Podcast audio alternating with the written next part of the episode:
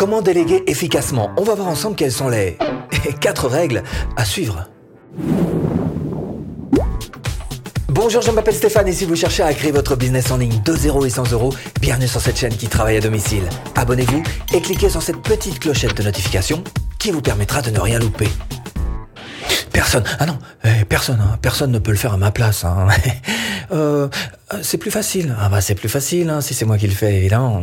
Ça va plus vite. Ah bah ça va plus vite si je prends les choses en main. Voilà quelques-unes des excuses qu'on a tendance à se donner, en plus du prix évidemment, quand il s'agit de déléguer. Et pourtant, déléguer, ça a plein d'atouts, plein d'avantages, notamment en termes de temps. Parce que vous allez gagner du temps. Et ce temps que vous allez gagner, bah, vous allez pouvoir finalement faire ce que vous préférez faire dans toutes ces tâches qui sont à faire en tant que euh, entrepreneur.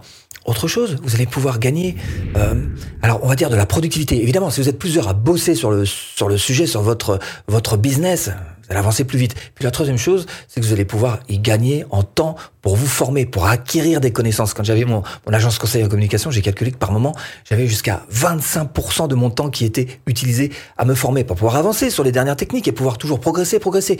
Donc il faut se réserver une partie de notre temps pour se former, nous les entrepreneurs. Donc déléguer, ça peut être une solution pour se libérer du temps. Si tant est qu'on suive ces quatre règles. Première règle, quoi? Quoi déléguer? Si une seule de ces tâches dont je vais vous parler s'applique à vous, alors peut-être qu'il y a matière pour vous à déléguer. Alors précisément, qu'est-ce qu'on doit déléguer? 1. Les tâches où vous n'êtes pas indispensable. Par exemple, si faire des vidéos fait partie de votre business, il y a des choses qui vont être juste indélégables. Ma présence dans cette vidéo, je ne peux pas la déléguer. En revanche, ce que je peux déléguer, bah, c'est le montage. Deux, les tâches qui peuvent faire évoluer une personne qui vous aide déjà dans votre business. Alors par exemple, euh, peut-être que vous avez quelqu'un qui vous écrit vos articles de blog, auquel cas ça peut être intéressant de lui confier en plus le SEO. 3. Les tâches répétitives. Hein. Alors par exemple, pour faire cette vidéo, euh, bah, je fais des vignettes. je peux très bien donner cette vignette à une tierce personne qui n'aura plus qu'à changer, puisque c'est un gabarit sur lequel je travaille, qui n'aura plus qu'à changer juste les mots, hein, et puis ma tête. 4. Les tâches qui vont vous faire gagner du temps, mieux payées. Par exemple, si vous déléguez une tâche particulière à 20 euros de l'heure, mais que vous estimez que votre travail en général, quand vous travaillez une heure, eh bien ça vaut 200 euros de l'heure, effectivement, vous avez tout intérêt à déléguer hein, certaines choses. 5. Les tâches qui font monter votre marque, hop, d'un petit niveau de compétence. Par exemple, si vous faites des vidéos YouTube et que vous y connaissez pas tellement bien en podcast, mais que vous avez envie d'en faire, bah peut-être que vous allez chercher à faire du recyclage de contenu et confier le bébé à quelqu'un qui connaît vraiment le podcast et donc qui va extraire le son, euh, le mettre sur les bonnes plateformes avec le bon SEO qui va bien. Bref, faire monter les compétences de votre marque. 6. Les tâches en urgence. Alors par exemple, si euh, vous avez une formation à créer en même temps que vous devez absolument sortir des vidéos YouTube, bref, tout en même temps à faire, bah peut-être qu'il y a des choses que vous allez pouvoir déléguer. Alors par exemple, le script de votre vidéo YouTube, vous allez le confier à une tierce personne qui va l'écrire à votre place. Et donc, bah, on n'y peut rien. Hein. Vous allez gérer cette période d'urgence grâce à cette aide. 7. Et voilà encore une bonne raison de déléguer, c'est de refaire une certaine tâche en mieux. Par exemple, vous regardez votre blog avec une triste mine. Vous dites, euh, j'aimerais bien faire une version 2.0, mais j'ai pas le courage. Déléguer. Deuxième règle à suivre, le qui. Qui, à qui est-ce que vous allez pouvoir déléguer? Alors là, tout est une question de temps. Si vous avez vraiment pas de temps, bah vous filez ça à un professionnel. Par contre, si vous avez un petit peu plus de temps, et ça peut être intéressant d'ailleurs de fonctionner comme ça, c'est de donner ça à un débutant.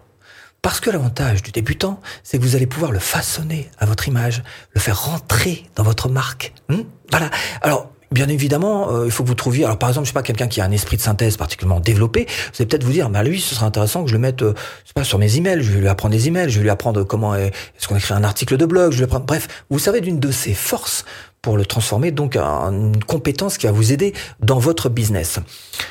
Alors, si en plus c'est quelqu'un d'ambitieux. Bah c'est encore mieux, hein, ambitieux, donc impliqué peut-être dans votre business. Lui, il va, il va s'y retrouver, il va se dire, je vais apprendre un nouveau truc, et ça va m'aider plus tard à faire moi-même les choses tout seul. Donc, il y a vraiment tout à y gagner. La seule chose qui est à perdre, c'est effectivement du temps. On est d'accord là-dessus. Maintenant, ce que vous pouvez faire aussi, c'est vous aider d'un professionnel. Il y a plein de plateformes qui existent. Euh, ne focalisez pas sur les plateformes c'est pas les plateformes qui comptent, c'est les gens qui se trouvent sur les plateformes hein, qui sont importants. D'accord là-dessus. Par exemple, ma développeuse, elle est sur Upwork. Euh, mon euh, celui qui m'aide de temps en temps à faire des articles de blog, il est sur euh, Fiverr. Mon webmaster, il est ni sur l'une ni sur l'autre. Donc c'est pas les plateformes qui comptent. Encore une fois, ce qui compte, c'est bel et bien les personnes que vous allez euh, mettre au défi de pouvoir vous aider. Alors petit conseil, hein, euh, ah, ça m'arrive souvent. Hein. Il y a des gens qui me contactent et qui me disent euh, Tu pourrais pas me, me, monter mon robot Messenger? Ou alors tu pourrais pas me faire ma chaîne YouTube?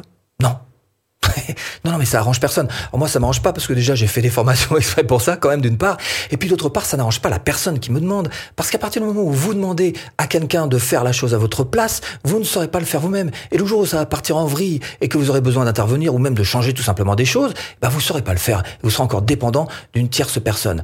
Et en plus, peu plus grave encore, c'est que vous ne pourrez pas vérifier le boulot qui a été fait. Donc, dans un premier temps, il faut que vous sachiez faire les choses par vous-même pour pouvoir dans un deuxième temps déléguer et pouvoir évidemment vérifier.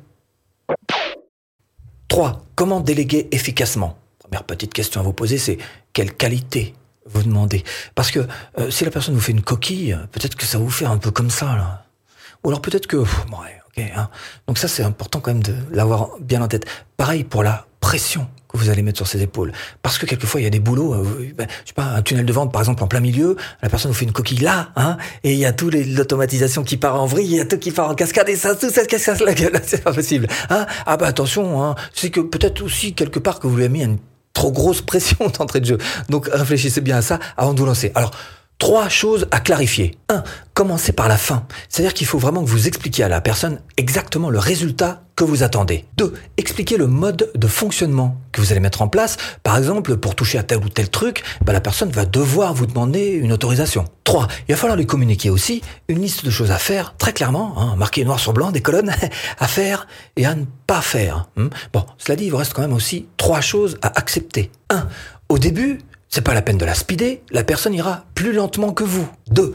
Au début, c'est pas la peine de l'insulter, elle fera moins bien que vous. 3. Au début, bah, c'est pas la peine de l'engueuler, vous allez passer du temps à la briefer, c'est tout à fait normal.